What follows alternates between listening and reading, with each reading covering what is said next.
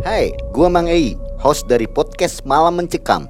Saat ini gua dan tim sedang bekerja sama dengan Anchor, sebuah aplikasi yang kita gunain untuk membuat dan publish podcast kita ini. Kita mau kasih tahu nih, ternyata membuat podcast itu gampang banget dan 100% gratis. Selain gampang dan banyak digunain, semuanya yang kita perluin untuk membuat podcast juga ada di dalam Anchor. Termasuk untuk distribusi ke Spotify dan platform podcast lainnya. Yuk segera download aplikasi Anchor dan bikin podcast kamu segera. Assalamualaikum warahmatullahi wabarakatuh. Ya, Waalaikumsalam warahmatullahi wabarakatuh. Kang Ei. Selamat malam sobat malam mencekam di mana pun anda berada. Terima kasih anda selalu bersama kami. Kembali saya Mang Ei dan tim akan mengantarkan sebuah kisah mistis nyata dan tentunya mencekam ya. Malam hari ini kembali kita mengundang salah seorang narsum kami yang sudah pernah bercerita di malam mencekam namanya Solihin. Mas Iin ya atau Mas Solihin dipanggilnya Mas Iin. Ya, betul. Waktu itu pesugihan sate gagaknya gagal kenapa Mas Iin? Karena waktu itu ya mungkin satu Allah masih sayang ke saya. Ya, ya. Dalam arti mengingatkan supaya saya jangan sampai terjerumus ke dalam. Sebetulnya waktu itu emang tidak boleh mengucapkan kalimat-kalimat macam apa ya Allahu Akbar, kalimat-kalimat yang langsung bersinggungan dengan Gusti Allah lah ya, karena Padahal- mungkin iya. Padahal sudah hampir gagal. hampir dapat ya. Udah dapat waktu itu emang udah masuk sampai ke ini ya, Karung uang ke ya. karung ya, betul. Mas Iin akan bercerita kembali tentang kisah nyatanya di tahun 90-an pada waktu 90 itu betul. Waktu itu keluar sekolah antara tahun 89 90. 90 masih marak-maraknya Marak-maraknya Perjudian. perjudian. lah sampai kasarnya dalam gang juga ya? pada orang bahas nomor ya. ya. SDSB Porkas sudah ada ya. Udah ada. Nah, Khususnya banyaknya togel waktu itu. Togel, kuclak ya. ya.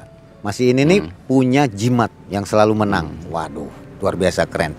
Mas Iin, tolong ceritakan kisah nyatanya Hmm, punya jimat untuk berjudi. betul betul. Silakan. Ya.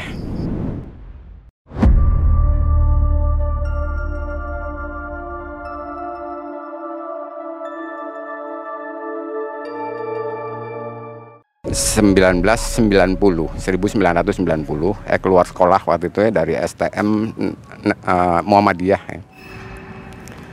keluar dari sekolah tersebut karena waktu itu emang nyari pekerjaan susah. Karena kita juga kan eh, kebutuhan walaupun kita nggak mau berga- bergantungan sama orang tua. Dari pengalaman tersebut saya bertemu lah dengan kawan mungkin yang kita anggap kalau kata anak zaman sekarang sih soulmate lah ya. Berbagi pengalaman tersebut dapat informasi.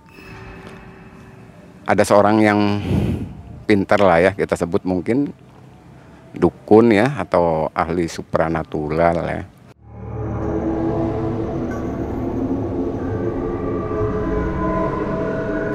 Akhirnya kita bertemu dia tinggalnya di Palimanan yang jelas. Allah alam kalau sekarang juga masih hidup atau enggak ya karena saya sendiri sudah jauh dari dunia begitu ya.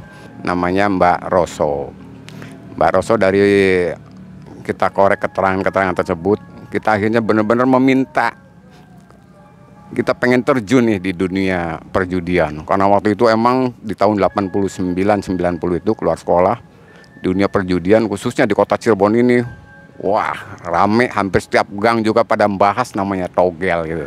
Mungkin ya dari eh, si Mbak Roso ini ngerasa kasihan karena saya merengek minta apa sih bisa sampai kira-kira berhasil gitu. Akhirnya eh, kasih masukan-masukan cuma harus tetap saya yang menjalankan akhirnya dikasih masukan tersebut eh, suruh nyari nisan nisan ini yang untuk eh, orang makam kalau sekarang kan pakai ni- nisan ya. Kalau sekarang pakainya emang batu ya. Ini emang dari yang dicari nisan-nisan pemakaman yang mungkin udah puluhan tahun mungkin bisa ratusan tahun. Dan, dan di- dicari yang nisannya agak bolong. Nah itu yang kita agak kesulitan karena waktu itu juga kita nyari hampir dua bulan lah. Saya nyari lah waktu itu ya naik sepeda aja dari makam ke makam cari tahu ke orang-orang. Mana makam-makam keramat atau makam-makam yang sekiranya bisa apa ya uh, sudah ratusan tahun. Dari makam ke pemakaman saya cari dan cari. Waktu itu kita dapat di daerah Sumber.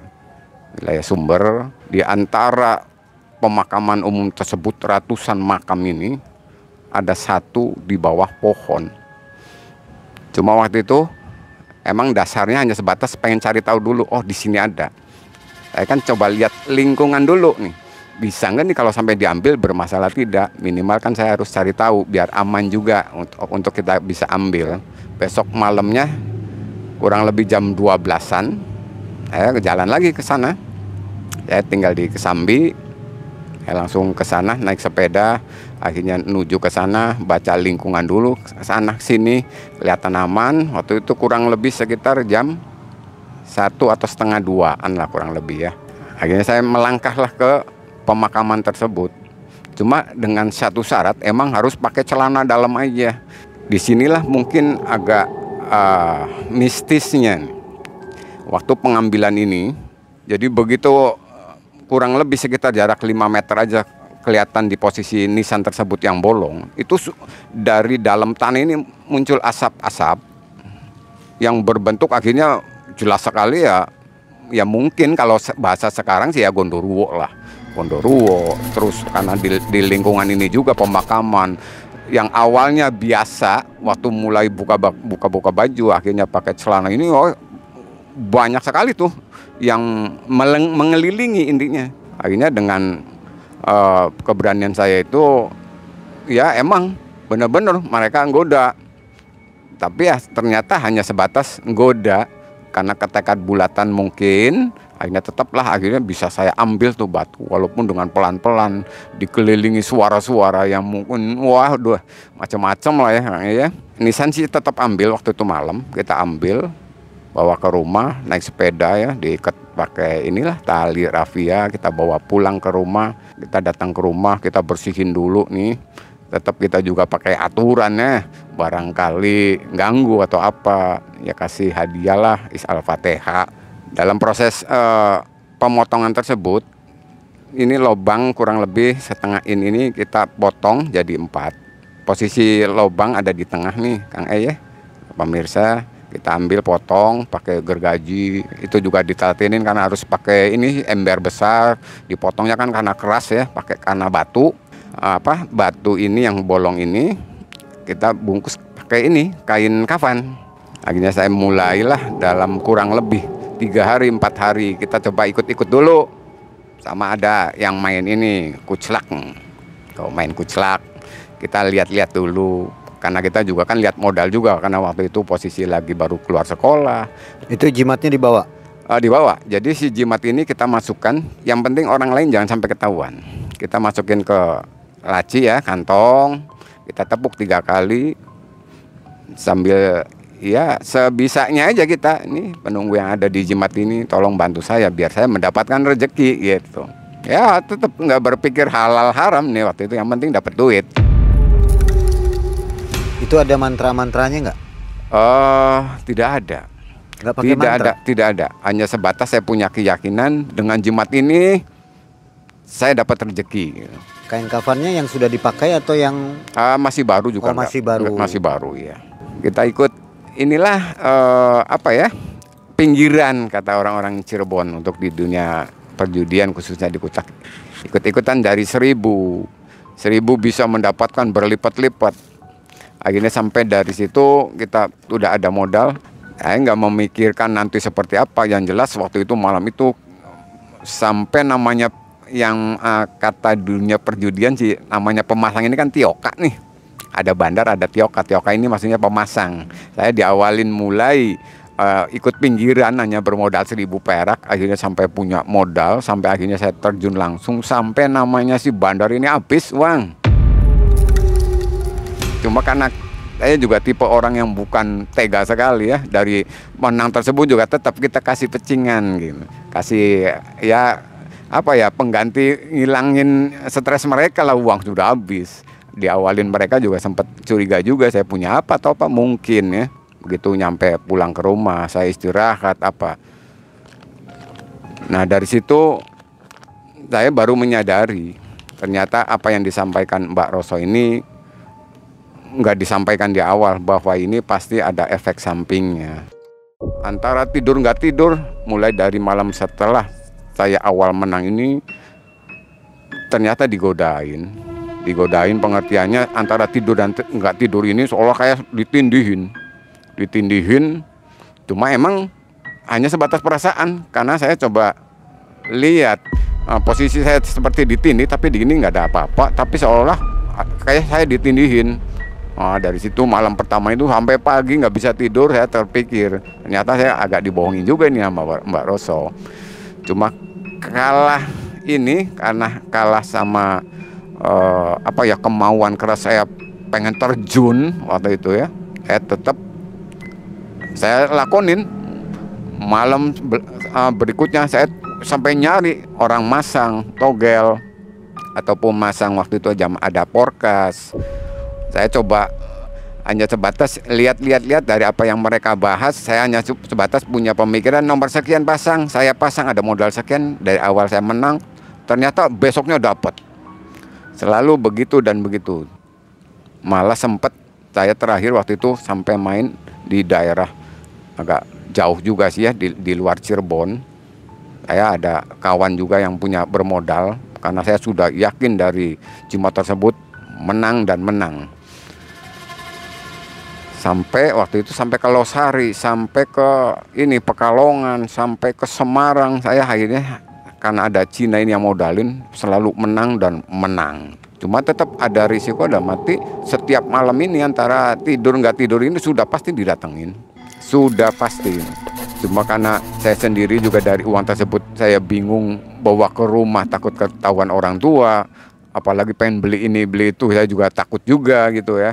Akhirnya tetap saya paling dititipkan ke teman-teman seperti itu. Nah mungkin dari tidak uh, berfaedahnya ini tidak ada manfaat dari uang judi tersebut. Saya titipkan ke mereka ini, mereka ini justru malah memanfaatkan dari duit tersebut untuk usaha. yang tidak benar juga. Oh. Kalau untuk usaha nggak tahu lah ya.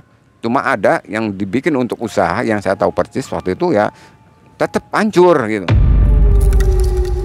Eh soalnya bawa es batu dimasukin ke air habis tidak berbekas gitu. Oh, dipakai iya. usaha tuh nggak pernah jadi. Tidak pernah jadi. Jadi semakin emang kalau ter, di, di, dijalanin sendiri bisa cepat kaya gitu ya. Yang bikin ngerinya ini bukan hanya sebatas gondoruwo, kuntilanak, mungkin ada sampai yang nggak ada kepalanya, yang neror saya hampir tiap malam nah ini yang akhirnya saya mulai rasa ketakutan badan habis nafsu makan kurang kurang tidur ya. gitu seperti itu cuma yang bikin ini lagi waktu di Pekalongan. Saya seolah-olah kayak di ini di cekek ini si leher. Karena saya tekad sudah bulat saya ini ngerasa tidak tidur saya lawan. Dari lawan-lawan dari lawan tersebut emang saya hanya sebatas ini aja ngelawan-lawannya yang lawan-lawan antara kita manusia dengan itu kelihat nggak kelihatan. Kadang-kala kelihatan ya tetap kita kejar karena kita punya keberanian nah risikonya dari jimat-jimat apa pun untuk perjudian sudah pasti ada uh, risikonya lah yang pasti kita dikejar-kejar. Nah, ini dari pengalaman tersebut saya udah apa ya merasa capek lah ya intinya sampai saya jujur aja sampai kurang tidur badan ngerasa kurus walaupun duit banyak. Kurang lebihnya ya itu makan di badan sampai habis apa ya ya nafsu makan tidak ada. Yang ada karena pengennya judi judi dan judi terus gitu. Terakhir yang waktu di Tangerang daerah Cimone waktu itu ya. Saya walaupun waktu itu tidak ikut terjun langsung hanya sebatas karena ini kan ada penyandang dananya nih si Cina. Cina yang masang saya hanya sebatas dampingin. Pasang ini pasang kodok pula macam. Kalau pen main besar ini kan judi apa pun tergantung dari mereka-mereka yang punya uang. Mau berapa taruhannya gitu Nah, saya hanya sebatas dampingin, bukan terjun langsung. Saya hanya sebatas dampingin mereka yang modalin sampai akhirnya menang besar, sampai uh, sampai bisa beli rumah nih si Cina nih. Dari pengalaman-pengalaman tersebut mereka sudah pada kaya cuma ya meninggalkan saya dalam arti hanya sebatas memanfaatkan saya punya jimat. Cuma tetap saya dengan siapa pun tidak pernah cerita kalau saya ini punya jimat. Berapa terbesar pernah dapat Waduh, waktu zaman itu aja dari waktu yang terakhir waktu di Tangerang di daerah Cimone tersebut bisa sampai beli mobil truk. Nah dari pengalaman tersebut saya coba um, merenung lagi ya masa saya harus seperti ini gitu. Akhirnya saya berpikir juga karena saya juga nggak ada untungnya juga di sini hanya sebatas dimanfaatkan. Saya kenapa tidak terjun sendiri aja? Pergolakan batin ini saya tetap akhirnya punya kesimpulan karena terakhir waktu pengen uh, saya diajak sama ini yang punya berduit mau main di daerah main judi ya khususnya ya. Waktu itu poker lah main poker ya. Sebelum paginya berangkat itu saya benar-benar digodain yang bikin saya akhirnya tetap harus ini harus dikembalikan ke tempatnya gitu. Si uh, apa jimat. namanya jimat ini nih. Karena waktu itu antara uh, tidur nggak tidur, saya seolah-olah ini kayak ditarik-tarik badan sampai ada yang uh, apa ya namanya nyekek leher, kaki ditarik, ketarik kanan kini. Cuma saya nggak kelihatan. Cuma kadang-kala sekilas uh, kelihatan besar, mukanya menyeramkan, matanya merah, kukunya panjang-panjang. Nah ini yang akhirnya saya waktu itu uh, benar-benar punya pemikiran, oh berarti ini mungkin harus dikembalikan ini. Mereka tidak terima bahwa ini uh, mungkin tempat tidurnya atau apa harus dikembalikan. Akhirnya saya berpikiran, udahlah kita kembalikan lagi ke tempatnya. Waktu prosesi pengembaliannya. Oh iya, gimana tuh? Si jimat ini itu juga kan tetap harus malam hari juga tidak boleh ada yang tahu. Begitu kita tempatkan tetap tidak pakai ini juga. Hanya sebatas pakai celana dalam lah ya intinya. Itu mereka sudah pada nungguin itu kayak di istana.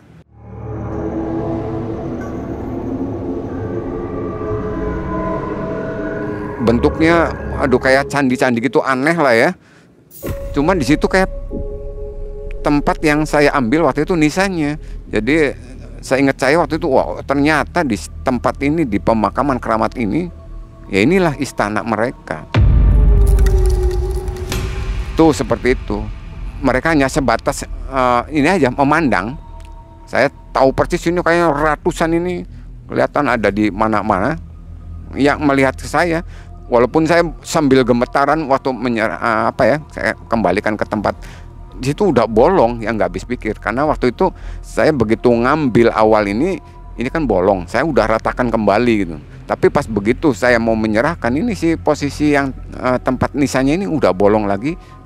Ya saya tetap karena ini bentuknya sudah uh, mengecil intinya mungkin ini tempat duduknya atau apa yang mungkin yang saya ambil.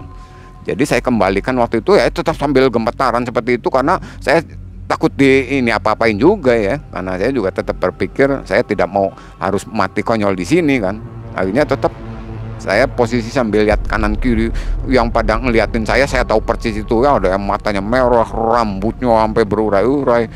Mengerikan apalagi yang bikin ngeri saya yang itu yang berbentuk seperti serigala ini nih. Itu pada itu. waktu pengembalian? Waktu pengembalian. Tapi jadi nggak mulai marah, nggak marah mereka? Alhamdulillah enggak walau uh, apa ya hanya sebatas menampakkan. menampakkan walaupun posisi mereka sudah sudah tahu persis. Saya ketakutannya bukan main ya. Tetap akhirnya bisa bisa disimpan lagi ke tempat itu semula. batunya itu kan sudah dipotong. Ya yeah, betul. jadi agak kecil ya? Oh, bentuknya kecil ya. Dengan jimatnya dikembalikan juga? Oh semuanya saya kembalikan. Dari sisa-sisa yang ada di rumah yang potongan karena saya juga berpikir tetap waktu dari awal ini tetap saya harus kembalikan juga sih bila mana mungkin saya tidak mungkin harus di dunia judi aja. Emang ini king gambler gitu ya Seperti jadi itu. udah nggak utuh ya dikembalikan? Nggak utuh nggak utuh. Tapi okay. tetap saya kembalikan ke tempat semula saya coba rapikan. Begitu dirapikan ini saya posisi pulang pakai baju baju lagi pakai celana ini ya seperti semula kayak di pemakaman. Jadi yang uh, kayak seolah-olah ada di kayak istana ini bentuknya aneh-aneh begitu saya kembalikan seperti semula ternyata ya di pemakaman aja. Kurang lebih sekitar hampir jam 3an jam 3 berjalan berapa tahun? Kurang lebih waktu itu ya. Satu tahun lebih lah ya antara 13 bulan 14 bulan. Jadi yang menyadarkannya karena di datangi terus itu. Wah ini, Itu yang nggak kuatnya di situ. iya, Jimat itu nisan bolong. Iya. kalau dipakai zaman sekarang bisa.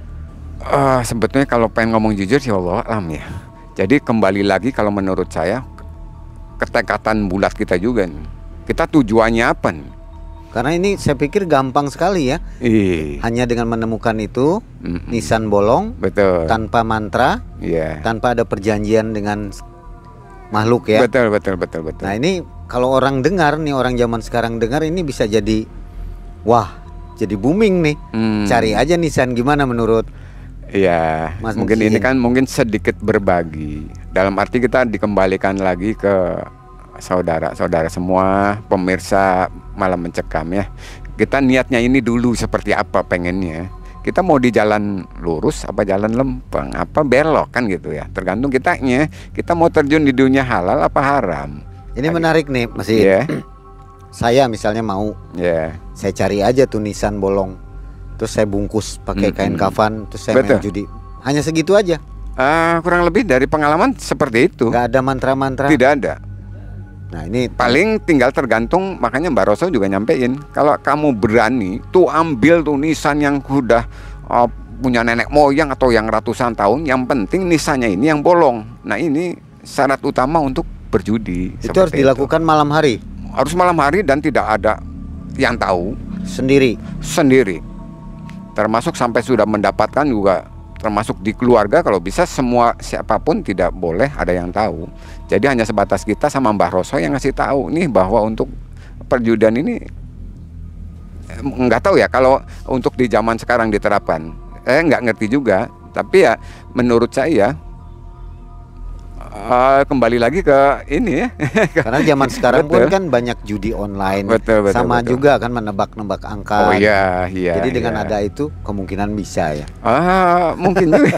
ini jadi agak lucu nih seperti menyarankan Betul, atau betul. apa jadi pemirsa saya rasa sobat malam mencekam ini kita ambil yang positifnya aja Hmm.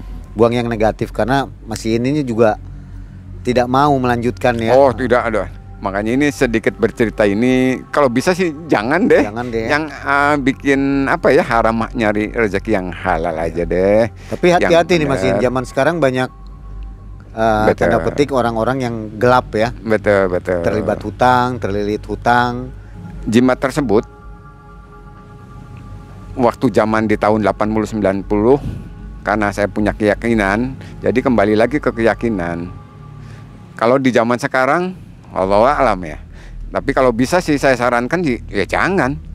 Tidak ada baiknya. Berapapun kita mendapatkan keuntungan dari berjudi baik agama apa pun emang diharamkan. Baik secara hukum atau apa pun gitu diharamkan. Kalau bisa sih ya nggak perlulah nyari rejeki-rejeki yang seperti itu. Itu kenapa Bisa nisan itu bisa bolong ya?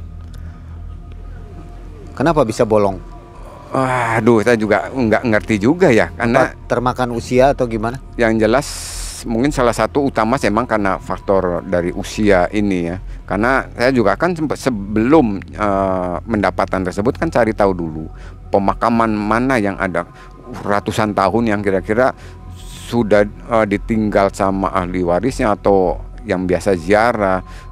Dari situlah yang tidak mudahnya 1001 di pemakaman ini yang emang sudah bolong gitu loh. Apalagi ini yang dicari emang yang harus tua yang sudah ratusan tahun misalnya ini yang sudah tidak berbentuk sudah pasti ada yang bolong kecil atau yang besar. Nah itu yang harus uh, kita ambil seperti itu. setelah nggak punya jimat masih coba main nggak Waduh enggak deh. nggak maksudnya jimat dipulangkan Iya. mungkin mencoba lagi masih bisa gitu nggak nggak nyobain Waduh saya nggak nyobain lagi ya. setelah Karena- itu putus ya Putus karena saya udah dikejar rasa ketakutan. dari banyak video-video di malam mencekam tentang Iya. pesugihan pokoknya tentang mencari uang dengan cara yang aneh Betul. ini yang paling aneh tidak ada bacaan apa-apa tanpa Betul, mantra asal menemukan nisan bolong Betul. bisa dipakai dan pesan dari Mas ini nih jangan percuma tidak ada ah, artinya tidak ada artinya. Ya. Apalagi kita kalau sudah emang punya keluarga, punya anak istri ya, sebisa mungkin nyari yang halal ya. Walaupun kita bisa beli cuma untuk beli garam ya. Tapi jangan coba-coba deh. Kalau saran saya ini anggaplah hiburan saja lah ya cerita Iya. ini.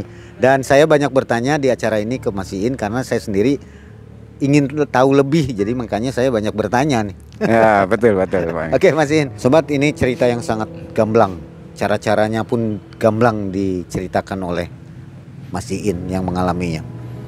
Terima kasih Mas Iin, cerita yang sangat menarik dan kepada sobat mohon tidak diikuti jejak dari Mas Iin ini karena Mas Iin pun sudah kapok tidak mau Waduh, iya, menjalankan itu lagi. Waduh jangan deh. Makasih Mas Iin ya. Ah, iya sama-sama. Saya Mang Iin dan tim undur diri. Assalamualaikum warahmatullahi Ah, iya, wabarakatuh. iya, sama-sama. Eh, Waalaikumsalam warahmatullahi wabarakatuh.